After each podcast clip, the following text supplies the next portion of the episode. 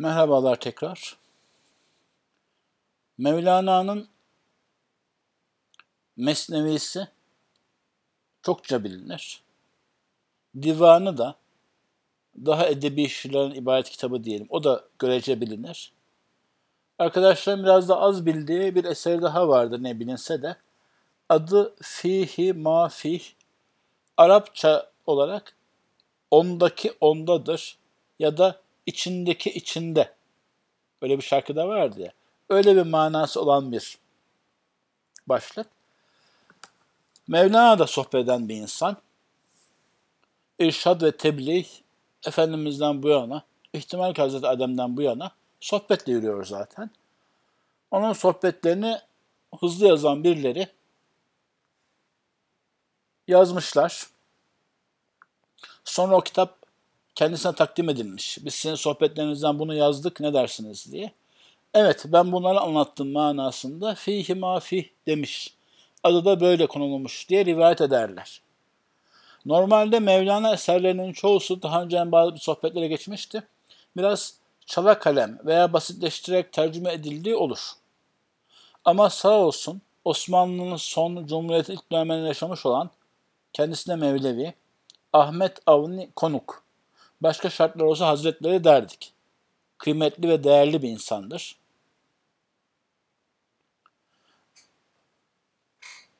Sadece Mevlana eserleri değil, Mesnevi şerhi de vardır. Füsusut Hikam içinde İbn Arabi'nin şerhi vardır ki güzeldir. Ha şu var, dili çok sade bir dil değildir. O şerhlerinde de, fihi mafihte de 1920'lerin, 30'ların, 40'ların güzel bir İstanbul Türkçesidir. Bir parça ama dini kitaplara aşina olan insanlar anlarlar, takip ederler. Ben o parçayı aktarıverecek. Dördüncü fasıl.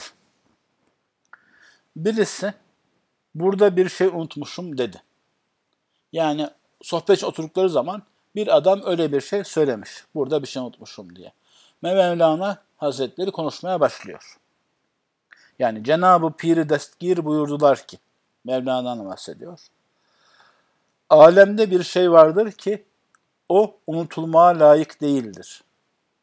Eğer her şeyi unutup onu unutmaz isen bir mahsur yoktur. Ve eğer cümleyi yani her şeyi tahattur edip hatırlayıp ifa etsen ve unutmasan fakat o şeyi unutsan hiçbir şey yapmamış olursun. Bu şuna benzer ki padişah seni bir hizmeti muayyene, belirli bir hizmet ile bir kariyeye, bir beldeye gönderse ve diğer yüz hizmeti terk etsen, eğer izamından maksut olan hizmeti yani o işi terk etmez isen bu arada hizmet kelimesini hani o şey Ahmet Avni Konuk Hazretleri tercih etmiş. Sohbetlerin orijinali Türkçe veya Farsça olabilir. Türkçe'ye çevrilerek alınmış buraya.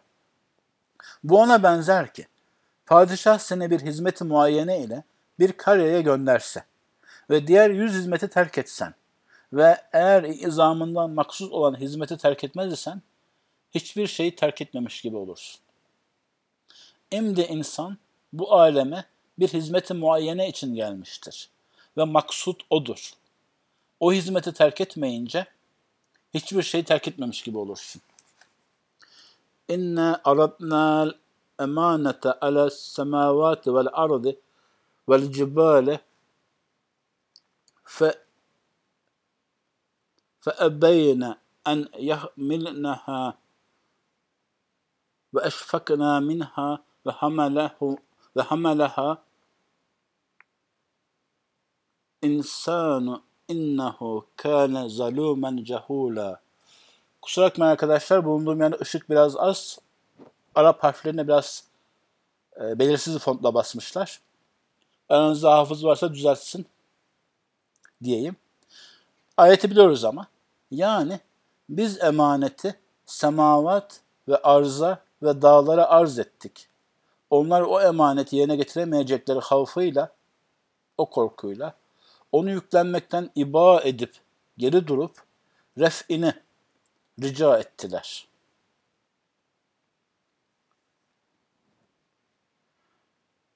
Onu, o emaneti insan yüklenmekle zalum, pek zalim ve cehul, pek cahil oldu. Hak Subhanallahu ve Teala o emaneti göklere arz etti, kabul edemedi buyuruyor. Nazar eyle ki o göklerden ve yerlerden bu kadar hidemat-ı muhtelife, farklı farklı hizmetler zuhura geliyor ki akıl onda hayran olur. Taşları lal ve yakut eder. Dağları altın ve gümüş menba eder. Nebat için zemini cuşa getirir ve ihya eder. Ve cenneti adını misli kılar. Zemin dahi hububatı ahsedip meyve verir ve meayibi çirkin şeyleri, ayıp şeyleri yani çürümüş cesetleri setreder ve şerhe gelemeyen yüz binlerce acayibi alır verir. Ve dağlar dahi böylece maadini muhtelife hasıl eyler. Bütün bunları yaparlar. Fakat insana mahsus olan bir hizmet onların elinden gelmez. Hak Teala وَلَقَدْ كَرَّمْنَا beni Adem Yani andolsun biz Adem oğullarına izzet ve şeref verdik buyurmuş. Yani andolsun biz göklere ve arza izzet ve şeref verdik buyurmamış olduğu için o bir hizmet ancak insanda zahir olur. İmdi ne yerin ve ne göğün ve ne de dağların yapamadıkları o bir hizmet insanın ortaya çıkınca o zalimlik ve cahillik yani o zalumluk ve cehulluk ondan müntefi olur gider. Yani ondan kalkmış olur. Eğer sen der isen ki ben o hizmeti yapmıyorum ama benden bu kadar hidemat-ı muhtelife husule geliyor. Ben başka başka pek çok şey ortaya koyuyorum ama o hizmeti yapmıyorum desen derim ki insanı o hidamat-ı için yaratmamışlar.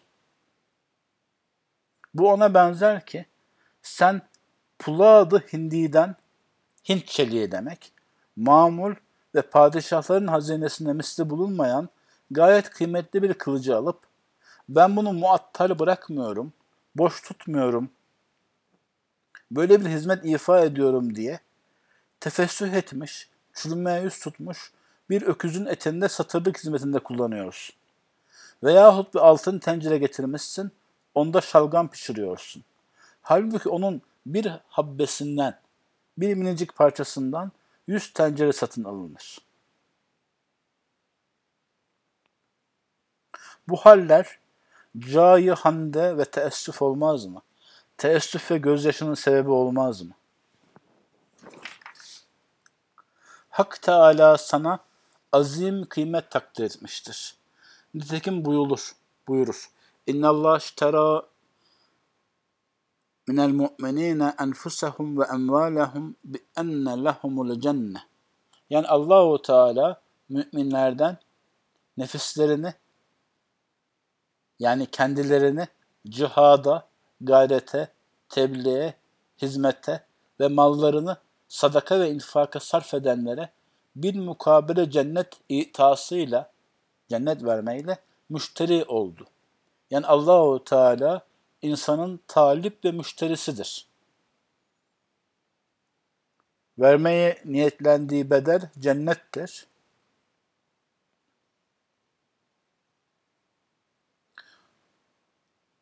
Sen kıymetçi iki cihanın verasındasın, ötesindesin. Ne yapayım ki kendi kadrini bilmiyorsun. Kendini ucuza satma. Zira sen çok ağır, çok ağır bahalısın.'' Burada bitireyim. Daha önce dinlememişizdir ihtimal ki hiç fihi mafihten bir şeyler. Gerçi Mevlana'nın verdiği örnekler de güzel örnekler. Yani güzel derken şunu kastediyorum. Tabii ki güzeller ama başka kitaplardan, Risale-i Nur'dan olabilir, başka sohbetten olabilir. Zaten bildiğimiz, tanıdığımız bir uslup, tanıdığımız bir kavramlar. Baştaki cümleyi bir daha söyleyeceğim. Bir adam Mevlana'nın bulunduğu mecliste burada bir şey unutmuşum dedi. O da cevaben dedi ki, alemde bir şey vardır ki o unutulmaya layık değildir. Eğer her şeyi unutup onu unutmaz isen mahsur yoktur. Ve eğer cümleyi her şeyi tahattür edip ifa etsen ve unutmasan fakat onu unutsan hiçbir şey yapmamış olursun. Bu ona benzer ki padişah seni bir hizmeti muayyene ile bir karyeye gönderse ve diğer yüz hizmeti terk etsen, eğer izamından maksud olan hizmeti terk etmez isen hiçbir şeyi terk etmemiş gibi olursun. Sonradan gelen arkadaşlar için, arkadaşlar için söyleyeyim. Bir sohbet konusu bulamayınca ama arada çok ara verdik. Bunun vebali olur diye düşününce Mevlana'nın Fih Ma eserinden Ahmet Avni Konuk tercümesiyle İz Yayıncılığın bastığı sağ olsunlar bunlar da bir konu tefeül ettik. Onu okuduk. Maksat sohbeti canan yani Allahu Teala'ya ve onun kitabına yahut onun Resulüne mahsus bir şeylerden bahsetmek, sizle görüşmek, diz dize göz göze gelemesek de arada mesafeler bulunsa da bir güzel sohbet niyetinde bulunmak.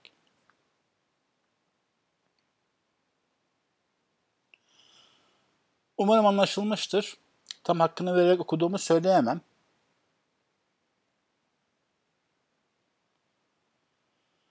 Zihinlerimizin dağınıklığı içerisinde, hayatın akışı içerisinde elimizden kaçan çok şey olabilir.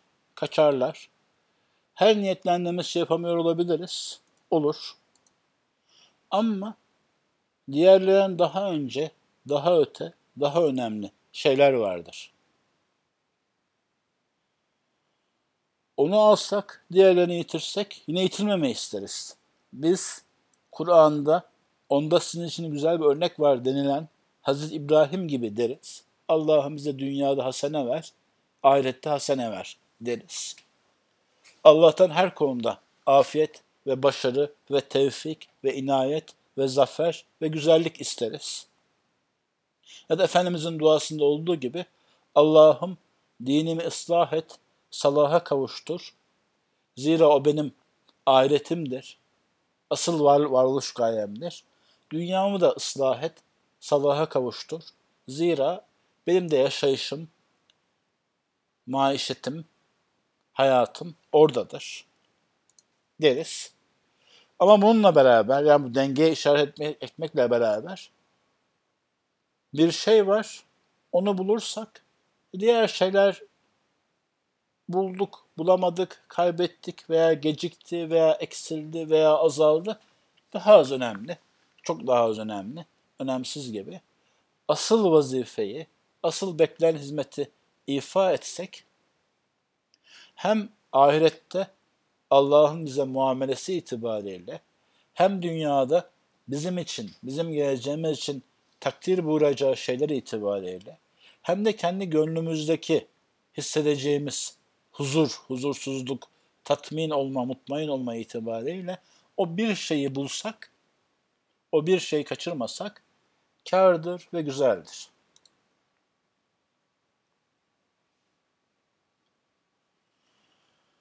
Evet arkadaşlar, sohbetin ipi sizin ellerinizde diyeyim. Bir şair söylerseniz, onun hatırlattığı, tahattür ettirdiği, ilham getirdiği şeyler çerçevesinde ben de bir şeyler söylemeye gayret ederim. Siz sukut buyurursanız benim de dilim lal olur, epkem kesilirim. Kelime kuyusundan veya söz kuyusundan kelimeleri çekemez olurum.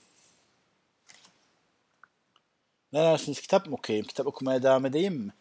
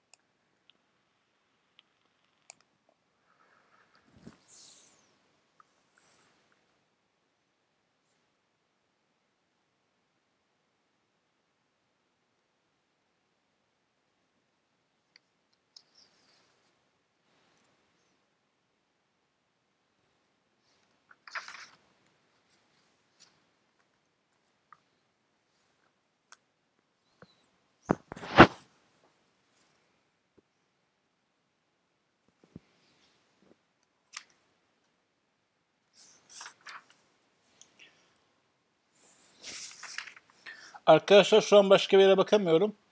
Dilerseniz soru sorabilirsiniz.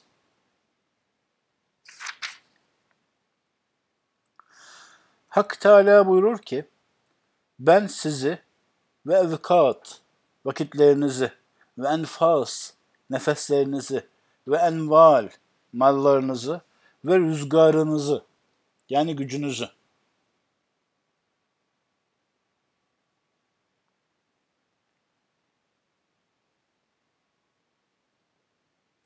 satın aldım sizden. Eğer bana sarf eder ve bana verir iseniz onun bahası yani bedeli cenneti cavidandır. İşte benim indimdeki kıymetin budur. Eğer sen kendini cehenneme satar isen kendine zulmetmiş olursun. Bu tıpkı bir adamın yüz altın kıymetindeki bir hançeri duvara çakıp ona bir testi asmasına benzer. Sen itizar edip dersin ki,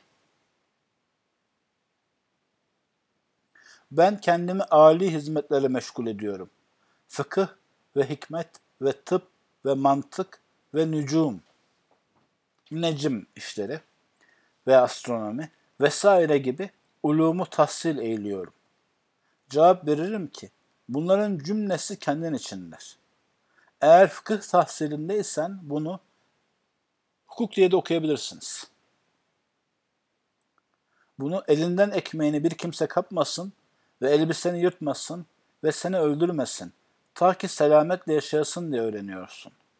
Ve eğer nücum tahsil ediyorsan ahvali felek ve onun tesiratı ve zemindeki bolluk ve kesatlık ve emnu havf, emniyet ve korku hep senin ahvaline taalluk eder ve senin içindir.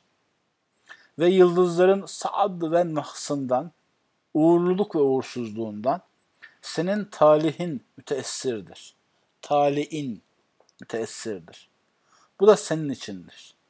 Teemmül edersen, dikkatlice düşünürsen, senin bu tarz meşgalelerin hepsinde asıl olan, esas olan sensin ve bunlar bütün senin fer'indir, dallarındır.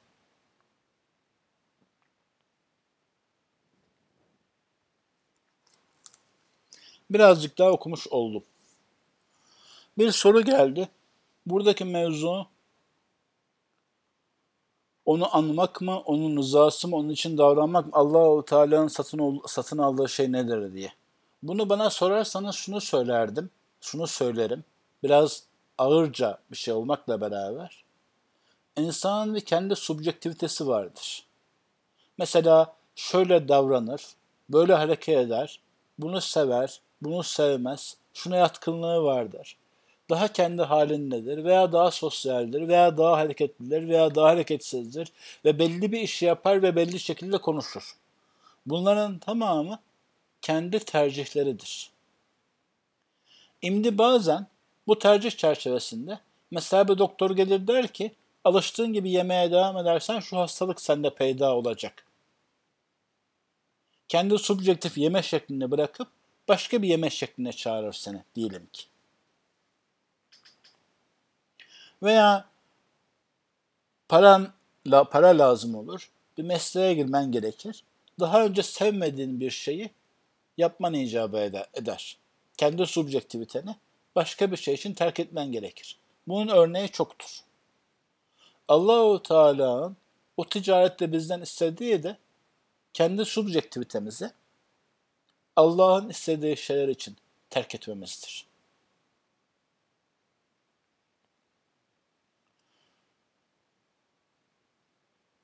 Asıl cevap budur. Ama bu cevap ağırdır.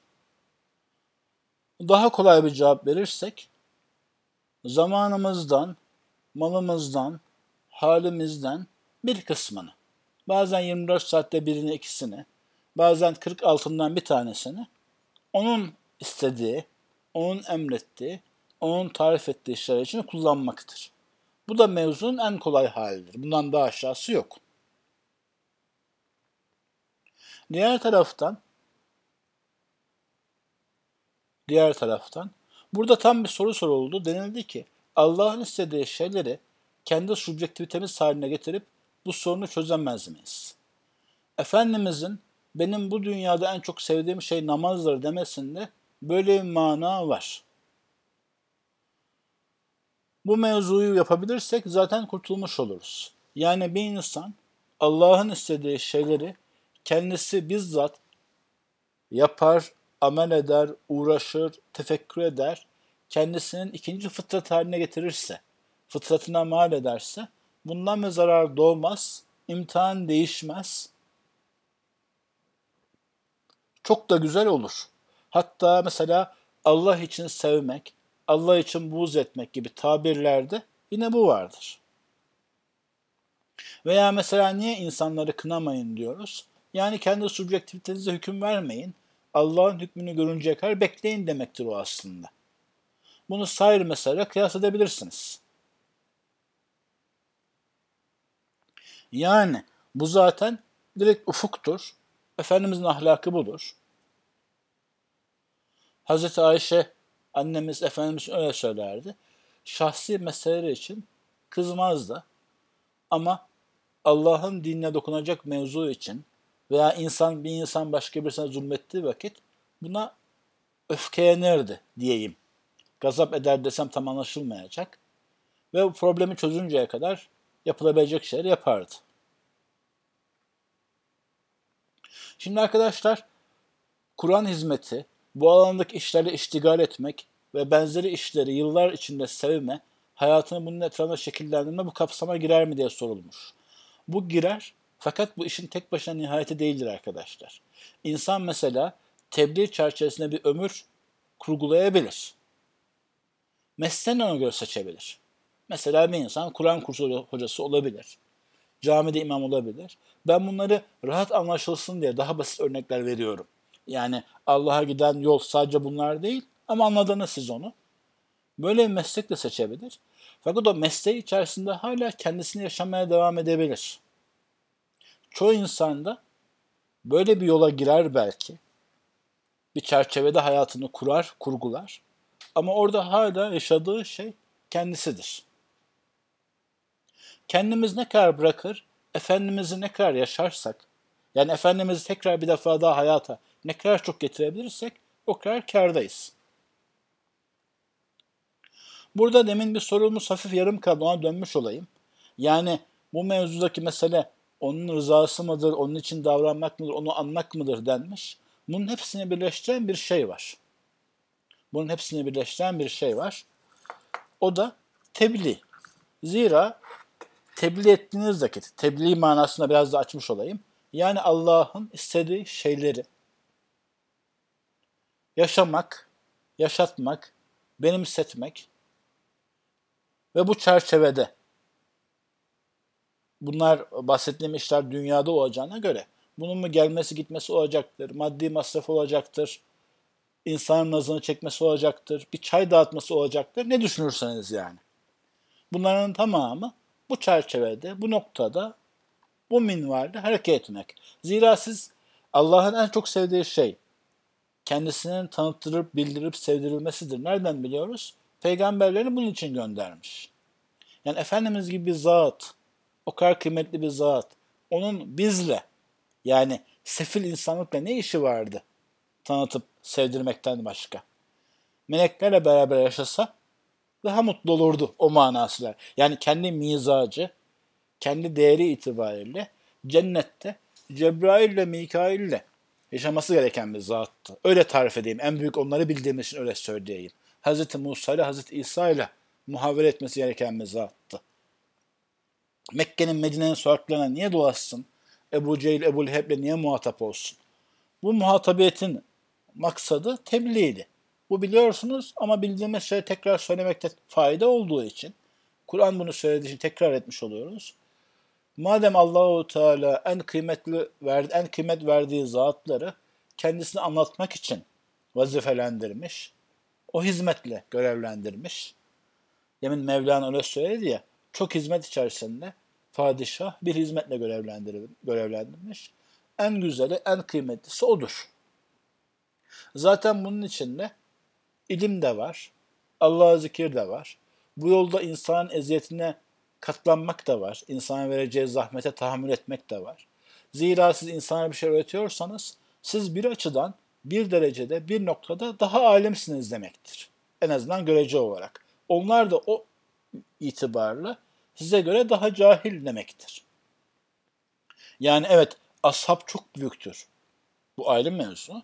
Ama tahmin edersiniz ki bu kelimeyi tam söylemekte nasıl kelime bulacağımı bilemiyorum da. Ama Efendimizin nezaketine, anlayışına göre ashab hani bir tık daha olsa bile daha aşağıdadır değil mi? İster istemez o seviyede olsalar da Efendimiz onların belli olduğu için onların Efendimiz'e eziyeti olmuştur. Hani bırakın Ebu Cehil'leri, Ebu Leheb'leri o seviyede olsa bir eziyet doğar yani. Bir eziyet oluşur. Çünkü büyükten daha büyük var. Ve madem orada bir tebliğ var, bir taraf daha büyük, bir taraf daha küçük demektir. Her seviyede bir tebliğ, bir, bir tebliğ çabasında insanın bir eziyeti olur. Veya insanların bir hizmet yapılması gerekir. Şu an adını hatırlayamadığım bir Nakşi Şeyh'e birisi ne yapalım diye sormuş. O Nakşi Şeyh de onları caminin bahçesinde izlemiş, izlemişmiş. O soran genç sormadan bir adım önce abdest almakta zorluk çeken sakat bir insana sakat dedim ama nasıl söyleyeyim fiziksel özürlü, fiziksel engelli bir insana abdest almasına yardım etmiş. Bunu yaptıktan sonra şeyhe sorduğu için şeyh demiş sen cevabı biliyorsun demin yaptığın şeydir. E yani Allah yolunda gitmeleri için insanlara yardımcı olman ve bu konuda zahmete katlanmayı kabul etmendir. Orada mevzu namaz kılacak bir insana namazı istikametinde abdest almasına yardım etme. Bu tabi fiziksel bir şey olarak anlattığımız için bunu anlatıyoruz. Gidip de hemen e, cami kurnalarında sıra tutmamıza gerek yok. Mevzu budur ama insanları Allah'a gittikleri yolda onlara gidebilsinler diye bilerek veya bilmeyerek yapacakları ortaya çıkacak eziyet ve zahmetlere sabrederek gitmektir, ilerlemektir. Bunu şu yüzden söyledim. İster siz kavramı Allah'ı zikretmek deyin, ister başkalarına Allah'ı zikrettirmek deyin, ister çabalayıp uğraşmak, cehd etmek, cihad etmek deyin ki cihad kelimesi mana var zaten. İster insanlara beraber olup onların eziyetlerine sabretmek deyin. İster insanlara şefkat deyin.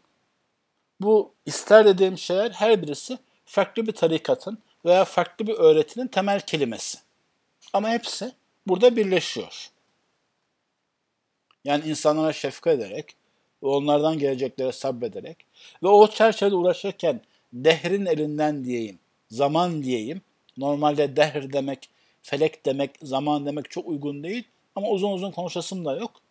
İster dehrin elinden gelecek zahmetlere deyin. Bu yolda sabretmek, devam etmek. Burada tabii ki arkadaşlar mevzunun nirengi noktası, odak noktası veya kaldıracın nesi olur? Dayanak noktası şu, sizin Allah ile irtibatınız. Zira sizin bir irtibatınız, bir mükalemeniz, bir duanız, bir zikriniz, Allahu Teala ile has bir zamanınız. Bazen bir namazdaki bir secdenin üç tesbih süresi kadar kısa, bazen daha uzun, bazen gece bazen gündüz, bazen kelimelere dökerek bazen sadece kendi içinizde Allahu Teala ile bir irtibat lazım ki hani başkalarına davet edebilirsiniz. O manadan mevzu Allah'a zikrine ibaret diyebilirsiniz. Konuyu az dağınık anlattığım farklı maddeler içerisinde dağınık dediğim konumuz şuydu. Bu bizim insanın gönderildiği asıl vazife, o tek hizmet neydi? Nasıl değerlendirebiliriz bunu sorusuydu.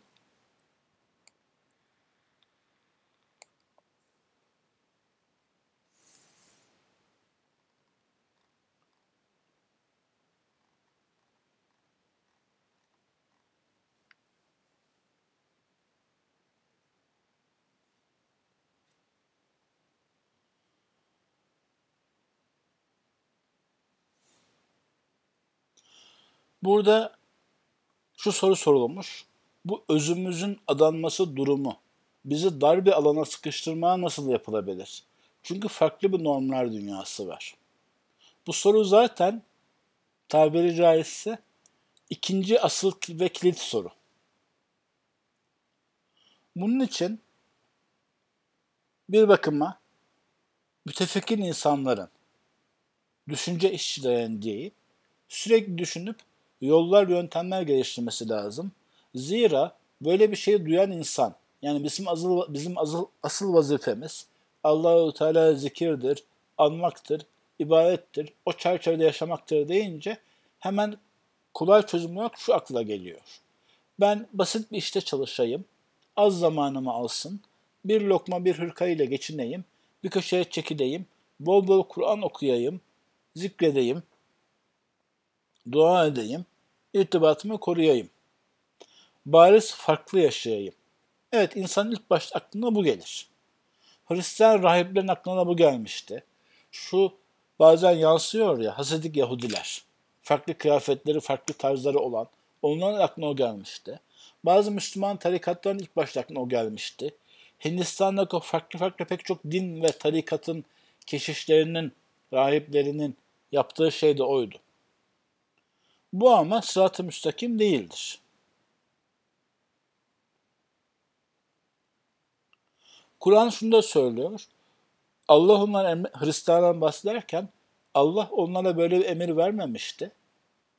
Allah rızasına erelim diye ruhbanlığı onlar icat etti. Onlar ortaya koydu. Fakat riayette edemediler. Buradan şu mana, iki mana birden çıkıyor. Nüfusun küçük bir bölümünün böyle anlayıp böyle değerlendirmesi illa mahsurlu diyemeyebiliriz.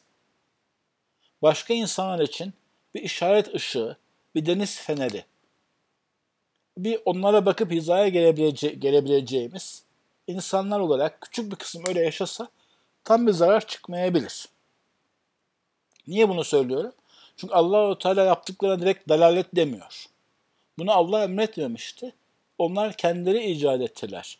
Dedikten sonra hakkıyla riayet edemediler cümlesinden şunu anlıyoruz.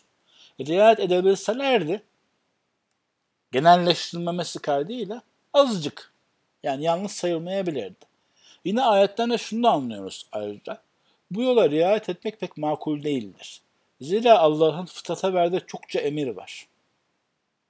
O yol sürekli olamay- olamıyor, gidemiyor. İnsana hidayet kaynağı da olamıyor. İnsanın kendisi de uyamıyor. Diyelim ki evlenmemeyi başarabilirse başka açılardan, başka zahmetlerden, başka problemlerle karşılaşıyor. Teferruatına girme, girmeyeyim, girmeyeyim. Kendisi bizzat meslek sahibi olmazsa bağış ve sadakayla yaşamaya kalkarken başka zahmetler, başka problemler ortaya çıkıyor. Ona da girmeyelim. Sorun asıl bu değildi. Ama ben bir noktaya dikkat çektim. Evet bu konuda bir temayül var. İlk başta bu geliyor. Zaten gerçekten bu yola girmek isteyen, ilerlemek isteyen bir insan sürekli bu çağda kendi hayatını devam ederken, kendi mesleğimi sürdürürken, kendi istidadımı ortaya koyarken nasıl bu yola devam edebilirim diye bakmalı. Evet Allahu Teala her birimize farklı istidatlar vermiş. Yazıdan ve sözden, bilimden ve sanattan temayülatlar vermiş. İster sayısal ister sözel değil. Hani yetenekler konusuna girmeyeceğim. Hani çok fazla, çok çeşitli yetenek olduğu için arka birkaç hani dedim. Yani sizin anlayışınızı havale ettim. Ama Allahu Teala bize farklı farklı istidatlar vermiş. Bu çerçevede hayat da bizi başka şeylere sürüklüyor. Zaten asıl soru ve asıl savaşını vermemiz gereken mesele o. Bir yandan hayatın içerisinde istidatlarımızı takip ederek, yeteneklerimizi de kullanarak kendimiz de hoşnut olacağı bir şekilde nasıl oradan buradan yol buluruz, o bağlantıları sağlarız, o çerçeveyi çizeriz ve insanı Allah'a götürebiliriz. Oraya bir yol bulabiliriz.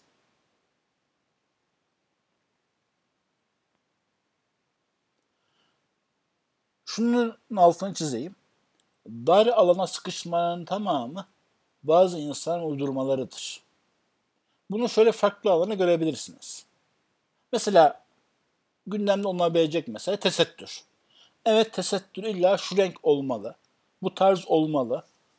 Bu kumaş hatta bu renkte bu kumaş bu şekilde örtülürse ancak tesettür olur diye insana rastlamışsınızdır. Şimdi hakikaten Allah'ın emrettiği veya istediği tesettür ondan ibarettir diye bakarsanız çok dar bir alana sıkışmış olur.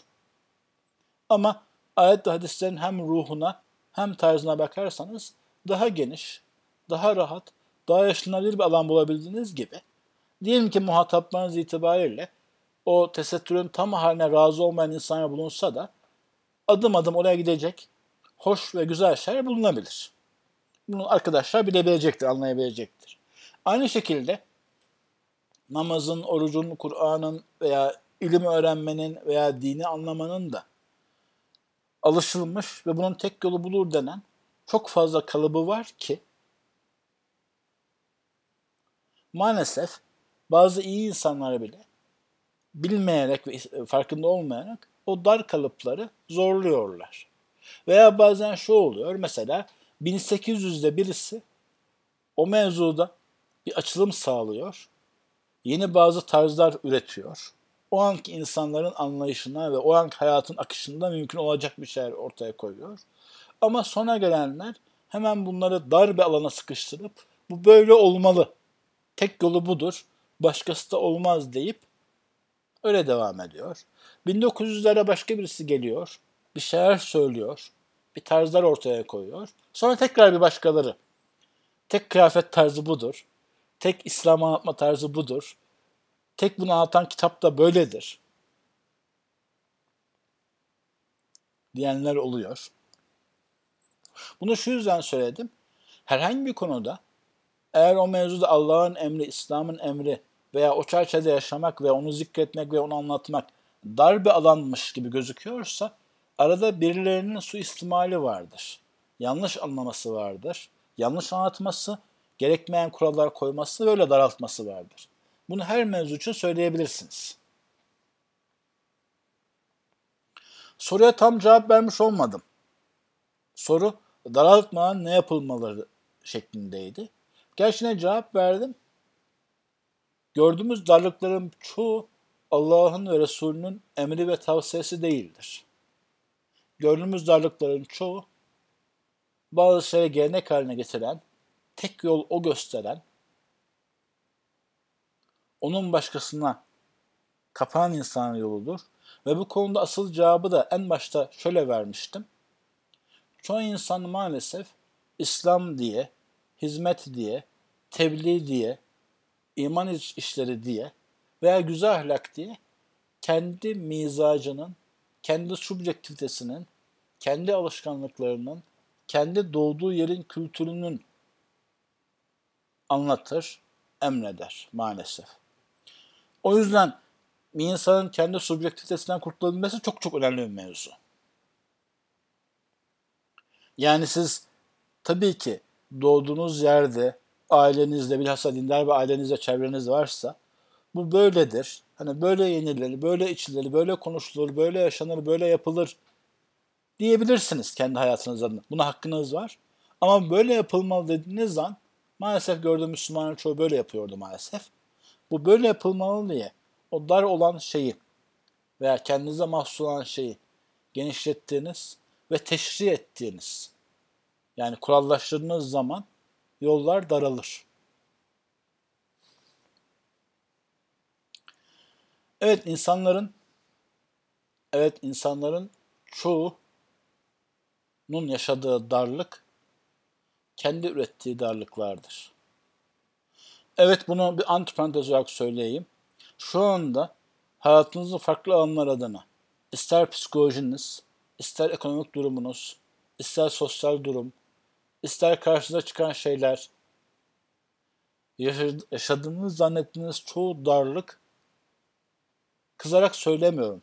Şefkat ederek haber veriyorum var olan ve betondan zannettiğiniz, çelikten zannettiğiniz pek çok darlık aslında sadece kendi subjektivitenizden çıkan, kendi gördüğünüz bulutlardan yani üflemekle veya elinizle dağıtmakla kaybolacak şeylerin ibaret darlıklardır.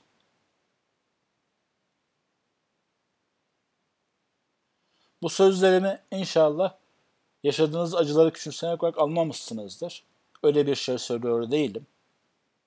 Ama onu söyleyeyim. İster dinin yaşanmasında olsun, ister dünyevi meselelerde olsun, ister başka insanların size karşı davranışları diye düşündüğünüz şeylerde olsun, insanların yaşadıkları, yaşadıklarını zannettikleri çoğu darlık aslında kendi ürettikleri, kendi iş dünyalarının ürettikleri darlıktan ibarettir.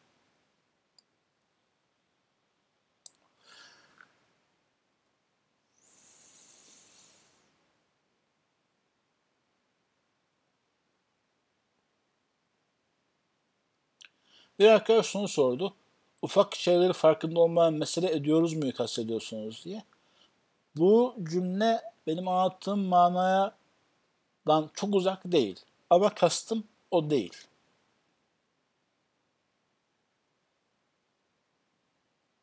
Kastım mesela şu. Beğenilme arzusunda bulunan bir insan mesela farkında olmadan beğenilmemekten korktuğu için çevresi insana karşı öyle sert ve kırıcı ve kaba davranır ki adım adım, yıl yıl çevresinde kimse kalmaz. Ve kendi kendisine ama şunu söylemeye devam eder. Kimse beni beğenmiyor işte. Evet kendisini öyle hissetmektedir. O yüzden mevzu onun gönlünü kaplar. Ama o yüzden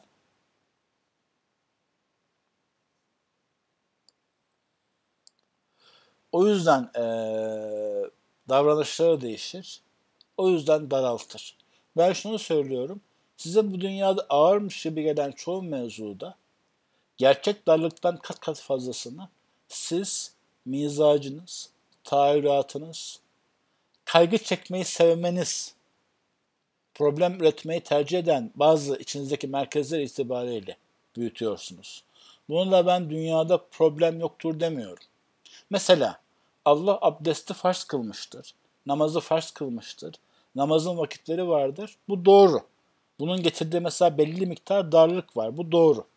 Ama bunun yanında sizin abdeste, namaza, vakte dair bu da böyle olmalı, şu da şöyle olmalı, şuna izin yok şeklinde ürettiğiniz o kadar çok da kural vardır ki sizi aslında çoğu zaman darlatan o ekstra kurallardır.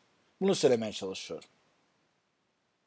Yoksa namazın bir başına sünnette verilen ruhsatlarla ağırlığı bayağı azdır. Hiç yoktur demiyorum. Veya mesela bir insanın geliri azalınca daralacağı kesindir. Ama o insanın yaşadığını hissettiği darlığın çoğu geçmiş için üzülmesi, gelecek için streslenmesi, kaygı çekmesi, kendi kendine acıması, tekrar tekrar işte aynı hesapları çevirip durması yüzündendir. Yoksa bu noktada hani o paranın azalmasının bir darlık getirdiğini inkar ediyor değilim. Ama fakir düşen insanın yaşadığı darlığın %80'ini kendisi ürettiğini, kendisini tekrar tekrar yarattığını diyeyim. Sanal bir kavram olduğu için, onun zihninde oluştuğu için yaratmak kelimesini rahatlıkla kullanabilirim. Onun zihninde yarattığı bir haldir. Tek tek ve örnek vermek arkadaşlar çok uzar. Bu kadarla yetmiş olsun şimdilik. Hanzala münafık olduğu hadisinde geçmiş olan bir arkadaş bunu sordu da şöyle bir mevzu var. Orada o sahabe illa bunu yanlış anladı. Evet diyebiliriz. Çünkü Efendimiz düzeltiyor. Ama bir kusur ederek yanlış anladı diyemeyiz. Çünkü din daha yeni teşri bulunuyor. Henüz ahkam oturmuş değil. O yüzden Efendimiz'e sorması problem değil. Fakat şöyle bir darlık var. Evet, insanın hallerinin değişiyor olması gerekir. Bu dünyanın kanunudur bir insan o anda Efendimizin yanında bulduğu, düşündüğü hali tamamen koruyamaz. Ve eminim arkadaşların tamamının da şu güne kadar belli bir yaşınız olduğu için söyleyeyim ki e, söyleyeyim ki e, öyle zannediyorum.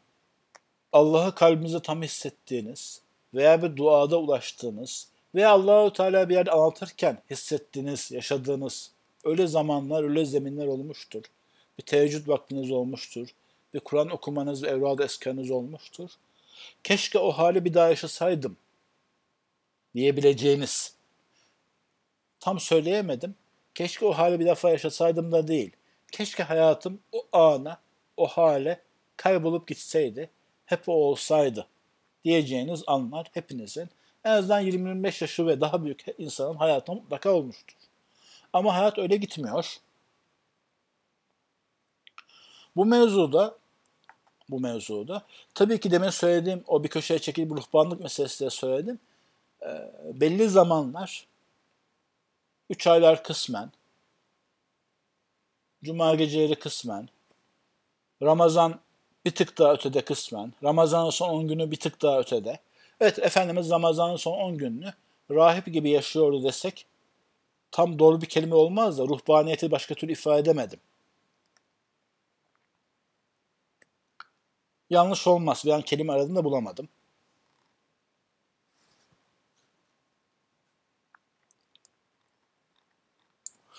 Bu arada arkadaşlar sohbette konudan konuya geçmiş oluyoruz. Bundan az hoşlanıyorum. Zira o zaman biraz yarım yarım anlatmış oluyorum. Umarım bu sizin anlamanıza tam mani olmuyordur. Bugün zaten daha çok derdim zaten bildiğimiz bir şeyleri yad etmek, hatırlamak, tekrar gündemimize almak. Burada bir arkadaş bir soru sormuştu. Ben özellikle evradu eskar yapmaya çalıştığım vakitler insanı ziyaretten rahatsız oluyorum. Onlara gönül koyuyorum gibi. Buna dair birkaç kelime şöyle söylemek istiyorum. Bu mevzunun birkaç noktası var. Aslında o arkadaş şuur sahibi olarak şunu söylemiş. Ben de içten içe bir kızgınlık oluyor o zaman insanlara karşı. Yaptığımı da isteyerek yapmıyorum. Diğer taraftan farkındayım. Zaten gün boyu okuyamam. Yani mutlaka belli bir zamanın boş geçecek. Onda o insanın ziyaretinde olabilir. Burada esas dünyamızı değiştirecek şey hakikaten şikayet etmemektir. O şikayet etmemeyi negatif duyguları ifade etmemek diye farklı zamanlarda tanımlamıştım. Tarif etmiştim. O derslere havale edeyim. Bu adım adım önce dışsal şikayet yani bunun dedikodusunu yapmayı sonra içsel şikayeti kestiğimiz vakit bunu sadece güzel ahlak olarak söylemiyorum. Bu negatif olmayı kesebilirseniz hakikaten sakin kalabilirseniz insanlar sizi daha az rahatsız eder hale gelirler. Buna garanti vererek söyleyebilirim. Yani bir insan hayatındaki bir şeye karşı karşı içsel şikayetini negatif olmasını komple ortadan kaldırırsa o şey de ortadan kalkar. Yani mahiyet değiştirir. Buna yemin ederek hani hoşuma gitmiyor Allah adına yemin etmek gibi kelimeleri kullanmak da ama öyle bir garanti çerçevesinde söyleyebilirim. O çıkar ve imtihanınız tamamen biter değil. Daha ince, daha farklı bir şeyle karşılaşırsanız o ayrı mevzu. Ama terakki etmiş olursunuz. O mevzunun sizi o rahatsız eden kısmı ortadan kalkmış olur. Bu en temel olarak söyleyeyim. Diğer ise arkadaşlar bunu sohbetler şöyle bir soru soruldu. İkisi açıdan mı şikayet etmemek yoksa bunu dile getirmemek mi abi diye. Daha önce anlatmıştım. Hafifçe değineyim. Evvela dile getirmemek. Veya evvela daha zayıf bir biçimde dile getirmek. Yani mesela bir insan tam Evrad-ı Eskar kitabını açmıştır. Misafiri gelir veya annesi ondan bulaşık yıkamasını ister. Canı sıkılır. Bunu bir mesela WhatsApp'ta, Twitter'da 100 kişiye söylemek vardır bağıra çağıra. Bir tık aşağısı birkaç samimi arkadaşına minik değinmek vardır. Bir tık aşağısı bir kişiye sahibi cümlelere söylemek vardır. Bir tık aşağısı içinden geçirmek vardır. Ve onu zayıflatmak vardır. En temelde içinizde o negatif hissi hiç oluşmamasından bahsediyorum. En asıl istediğimiz şey. O şikayetin hiç oluşmaması. Zaten sizde o hal oluşursa hal değişir. Bu hal nasıl değişir? O insana bir daha gelmez mi, rahatsız etmez mi? Bunu tarif edemem. Yaşarsanız görürsünüz. Hani kelimeye tam sığmıyor. O insanların da hareketleri değişir. Sizin hayatın akışı da değişir. Veya siz onlara siz geldiğiniz zaman kitap okuyacaktım deme gücü sahip olursunuz. Neyse ama haliniz o şikayeti kesebilirseniz haliniz değişir. Bu asıl anlatmam gereken şey. Diğer arkadaşlar şu var. Her zaman her zaman birinci kuvvetle beraber ikinci kuvvet vardır. İkinci kuvvet mani olur gözükürken aslında yardımcı olur. Anlatayım. Siz hareket etmek istediğiniz vakit veya bir ne diyeyim bir bavulu bir kutuyu iteceksiniz diyelim. E, yer ona direndiği için fiziksel ifadesi de sürtünme kuvveti olduğu için onu itmekte zorlanırsınız ve kuvvet harcarsınız bu doğru. Hakikatte ise sürtünme kuvveti hiç olmasaydı siz hareketi de düzenli bir şey sağlayamazdınız. Yani aslında yer direnebildiği için mesela siz ayağınızı yere dayayıp o bavulu ittirebiliyorsunuz veya kutuyu, kolyeyi taşıyabiliyorsunuz. Konu az uzaktan oldu. Şunu kastediyorum iki yönüyle. Bir, hayat aslında boş boş akarken sizin ne zaman hedefiniz olsa ona karşı dirençli olacaktır. Mesela insanlar şunu söylerler. Bugün rejim yapmaya karar verdim. Annem de harika börek yapmış mesela. Anneniz o güzel yemekleri her gün yapıyordu. Sizin için onları yemek veya yememek problem olmuyordu. Zira bir hedefiniz yoktu. Ne zaman ki mesela rejim yapayım, yediğime dikkat edeyim diye hedef koydunuz, ondan sonra karşınıza çıkan bazı şeyler engelleyici veya yardımcı olucu olmaya başladı.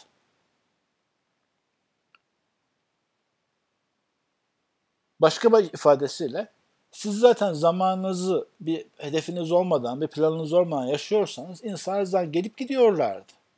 Ama siz bugün şunu yapayım diye karar verdiğiniz zaman artık karşınıza çıkan bazı şeyler size engel ve bazı şeyler size yardımcı olmaya başlayacak. Tekrar söyleyeyim. Hedef olduğu an onun engeli de ortaya çıkar. Bu dünyanın kaidesidir. Hiçbir hedefiniz yoksa elbette bir engelle de karşılaşmayacaksınız. Ama bir yere gitmiş de olmayacaksınız. Bir şey yani hedefli bir şey yapmış da olmayacaksınız. Hedef olduğu an bir engel. Yani fark ettiniz. Yani hedefi seçtiğiniz an artık bir şeyler sizin için engel olmuş oldular. O hedefe ulaşmanıza mani olacak şeyler. Ve bir şeyler de yardımcı olmuş oldular. Sizin o hedefe ulaşmanızı kolaylaştıracak şeyler. Bunu illa hayırlı işlerin muzur manisi olura bağlamayın. Dünyevi bir şey de düşünseniz yani. Mesela ben bu malı satmaya başladım. Diyelim ki iş bulamadınız, satı veya iş buldunuz, öyle bir iş buldunuz, satış pazarlamacı oldunuz. Ben bu malı satmaya karar verdim dediğiniz zaman engeller de çıkmaya başlayacak, maniler ve yardımcılar da çıkmaya başlayacak. Yani zihninizi atmak istemem de ben ehli dünya olmak istedim dediniz diyelim ki. Bugün eğlenmek istiyorum. Arkadaşlarına güzel parti vereceğim dediniz. O zaman da ama siz o karar verdiğiniz zaman engeller çıkmaya başlayacak. Mesela normalde o insanın akşam size gelip gelmemesi problem değilken ben bugün parti vereceğim dediğiniz zaman artık gelmemesi problem olacak. Yani engel çıkmış olacak. Yani ben sadece, sadece dini bir işten bahsetmedim. Bu dünyaya dair mevzudan bahsettim. Temel bir tanımdan.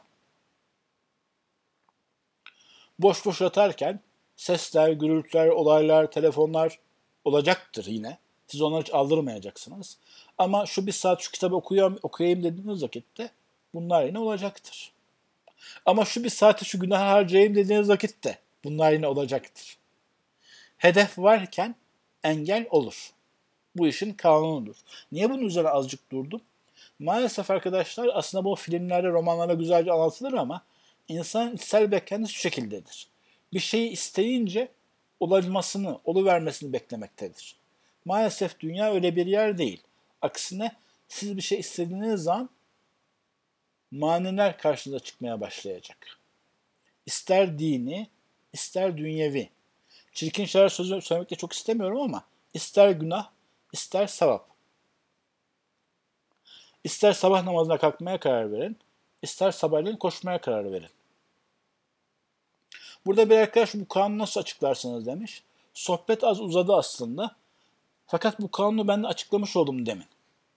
Şöyle arkadaşlar.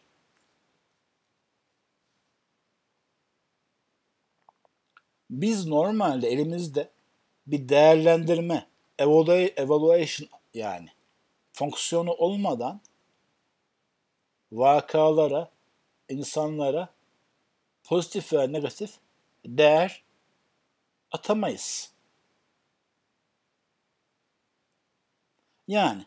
Yani benim zaten kafamda bir planım yoksa evdeki yemeklerin hepsi okeydir bana. Karnımı doyurmam yeterlidir. Ama mesela şekerim varsa artık unlar, pastalar, börekler, lokumlar benim için problem haline gelir. Veya tam tersine kolesterol yüksekse bu sefer yağlar, işte et, neyse o tarz ürünler hani kolesterol arttırabilecek şeyler bu sefer onlar problem haline gelir. Eğer kilomu azaltmak istiyorsam hepsi problem haline gelebilir. Fark ettiyseniz benim hedefim ve uğraşmam gereken bir şey yokken hiçbirisi de problem değildir. İnsan alakalı hiçbir derdim yokken hani insanlar oradalar. Elbette başıma iyi veya kötü bir şey gelmez. O insana bir şey satacaksam ama onların evet veya hayır cevap vermesi ve onları Allah'a atacaksam onların evet veya hayır cevap vermesi ve onların beni beğenmesini istiyorsam onların söyledikleri veya söylemedikleri veya söyledikleri şeylerin cinsleri artık benim için önemli olmaya başlar. Dolayısıyla bir şeye değer verdiğimiz an bazı şeyler pozitif olacaktır ve bazı şeyler negatif olacaktır. Ve bir hedefimiz olduğu anda bazı şeyler bize engel olmaya başlayacaktır ve bazı şeyler bize yardımcı olmaya başlayacaktır. Fakat çocuksu bir hayalle biz sanki bir şeyi yapayım dediğimiz zaman onun gerçekleşmesini bekleriz. Hayır böyle olmayacak. Bugün ve dün ve bir önceki gün rastgele bir örnek veriyorum. Hani bu misal gerçek almayın ama bugün ve bir önceki gün ve bir önceki gün ve bir önceki gün mesela öğleden sonra saat 5'te ne yaptığım problem değil. Bir şey yapmışımdır. Ama yarın 5'te mesela kitap okuyayım veya spor salonuna gideyim gibi bir karar verdiğim an artık yarın 5'te benim uykum gelmiş olabilir. 4'te çok acıkabilirim. Tam 4.30'da telefonum çalabilir. Arkadaşlar beni bir yere çağırabilir. Artık direnmem gereken, savaşmam gereken bir şeyler çıkabilecektir. Veya tam tersi. Mesela yarın 4'te güzel bir sözlükle karşılaşabilirim. Mesela o kitap okumamda faydalı verebilecek. O yüzden sevinebilirim. Yani olay yani çok bariz bir şey açıklamaya çalıştım bu kadar zorlanıyorum. Hedef olduğu an, değer ortaya çıktığı an yani kendiliğinden bir şeyler negatif ve bir şeyler pozitif demeye başlayacağız. Ve kendiliğinden engeller, maniler, perdeler çıkacak. Hiçbir hedefiniz, hiçbir derdiniz yoksa hiçbir probleminiz, hiçbir engeliniz olmayacaktır. Bu açıdan insan bazen ehli dünyaya, ehli dünya noktasında imrenebilir tabii ki. Ehli dünya o noktasına dedim. Yoksa onlar da mesela bir işe girmeye karar verdikleri zaman bir okulu bitirmeye karar verince ve evlenmeye, yani onlar da bir mevzuda karar verince, bir niyet sahibi olunca, bir hedef belirleyince onlar da engellerle uğraşmaya başlıyorlar. Neyse arkadaşlar, biraz kitap okuduk. Birazcık Ramazan'dan bahsetmiş olduk çok hafif. Biraz Allah'ı almaktan bahsettik ve mevzu yine en sonunda biraz psikolojiye de gelmiş oldu. Sorular çerçevesinde. Dua edin, dua edelim. Rabbim bizi sohbetten, Allah'a yad etmekten yani ayırmasın. Ayırdığımız zaman afet içinde hatırlatıcılar, hatırlayıcılar lütfetsin, lütuf buyursun. Bizim elimizden tutsun, bizi kendi halimize, kendi kendimize bir göz kırpması kadar bir zaman bırakmasın.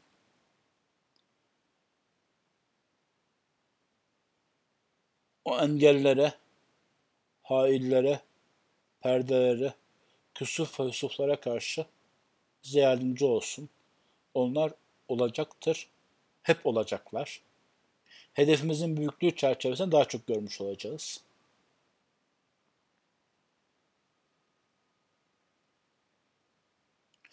İnsan muhakkak hüsrandadır. Zira ölüp gidecektir. Ona bir şey kalmayacaktır. Sıfıra sıfır, elde var sıfır. Kaybolup gidecektir.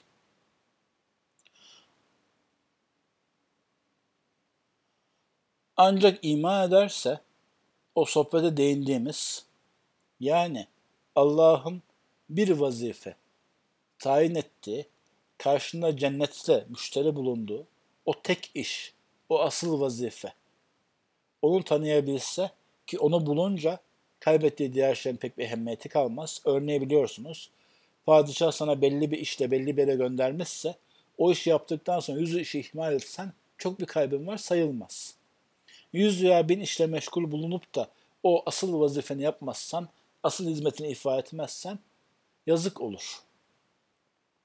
Ama insanlar cahil biçimde doğarlar ve o yüzden insan hüsrandadır. Ancak iman edenler, yani vazifen haberi bulunanlar, ama iman kalpte ve zihinde bulunan bir şey, o salih amele dönüşmedikçe tam var olmuyor. O yüzden iman edenler ve ameli salih işleyenler ve bu mevzu tek başına da olmuyor. Bir grup halinde bir cemaat, cemiyet, topluluk, Efendimiz zamanında ki olduğu üzere hayırda yarışanlar olarak birbirlerine hakkı tavsiye etmek, hakikati tekrar tekrar hatırlatmak, zira insan unutan mahluktur. Hakkı tavsiye etmek, zira insan zulmetmeye meyilli mahluktur. Hem kendisine karşı hem başkalarına karşı. Hakkı tavsiye etmek, zira zira hayatı dünya içerisinde hak çok unut, hak, hakikat çabuk unutulur. Tekrar tekrar yad etmek, sohbet halkaları düzenlemek, hakkı tavsiye etmek. Bu arada fark ettiyseniz sohbeti özetlerken bir arkadaş As suresini sormuştu. Zaten As suresini anlatmış olmuş tamamında. Bilmeden veya bilerek. insan hüsrandadır. Ancak iman edenler, yani o tek ve asıl vazifeyi bilenler ve bunu hayatlarına aktaranlar ve tebliğ ve zulmedenlere karşı ve unutmaya karşı ve cemaat halinde birbirlerine hakkı tavsiye edenler.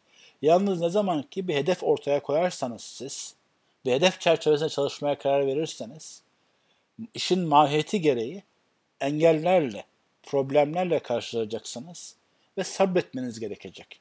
Aktif bir sabır içinde bulunmanız gerekecek. O çerçevede hakkı tavsiye etmenin yanında sabrı tavsiye etmek, birbirlerine tekrar tekrar hatırlatmak, tekrar ifade etmek, tekrar yad etmek. Aktif sabır da ifade ettim şu yüzden. İnsanlar bazen ya ne yapalım ya işte başımızda bu geldi ama ne yapacağız sabredeceğiz artık deyip şikayet edip hiçbir şey yapmamaya sabır diyebiliyorlar. O tam o da bir cins bir yerine azıcık sabır da tam sabır değil. Sabır problemler ve engellere rağmen ve onlarla beraber o mevzuda uğraşmaya devam etmektir. Hani eski bir Milli Eğitim Bakanı affederler ya şey demiş. Şu okullar olmasaydı bakanlığı idare etmek ne kadar kolaydır diye. Aynı onun gibi de insan belki aklından geçiyordur. Şu veya bazıları da ayrılık olmasaydı aşka tahammül ne kolaydı gibi. Veya sevgilinin nazı olmasaydı aşka tahammül ne kolaydı gibi. Ama zaten onların tanımı o.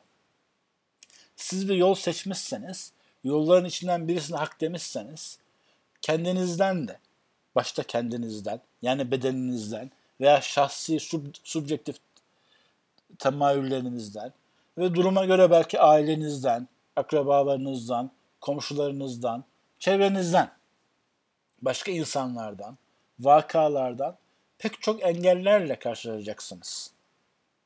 Bu tamamen bir şeyi, bir hedefi seçmiş olmanın getireceği bir şey. O yüzden tekrar tekrar sabır. Buradaki sabrı aynı zamanda doğru yapmaya devam etmekle anlayabilirsiniz. Yani mesela bir insan hoca olsa, dersi üç gün güzel anlatsa, sıkıldım deyip dördüncü gün anlatmayı bıraksa e, tam güzel hoca denilmez. Veya bir insan dese ki mesela ben 10 yıl çalıştım, helalden kazandım, işte 10. yıl çalıp çırpmaya başlasa, yalan söylemeye başlasa o da olmaz.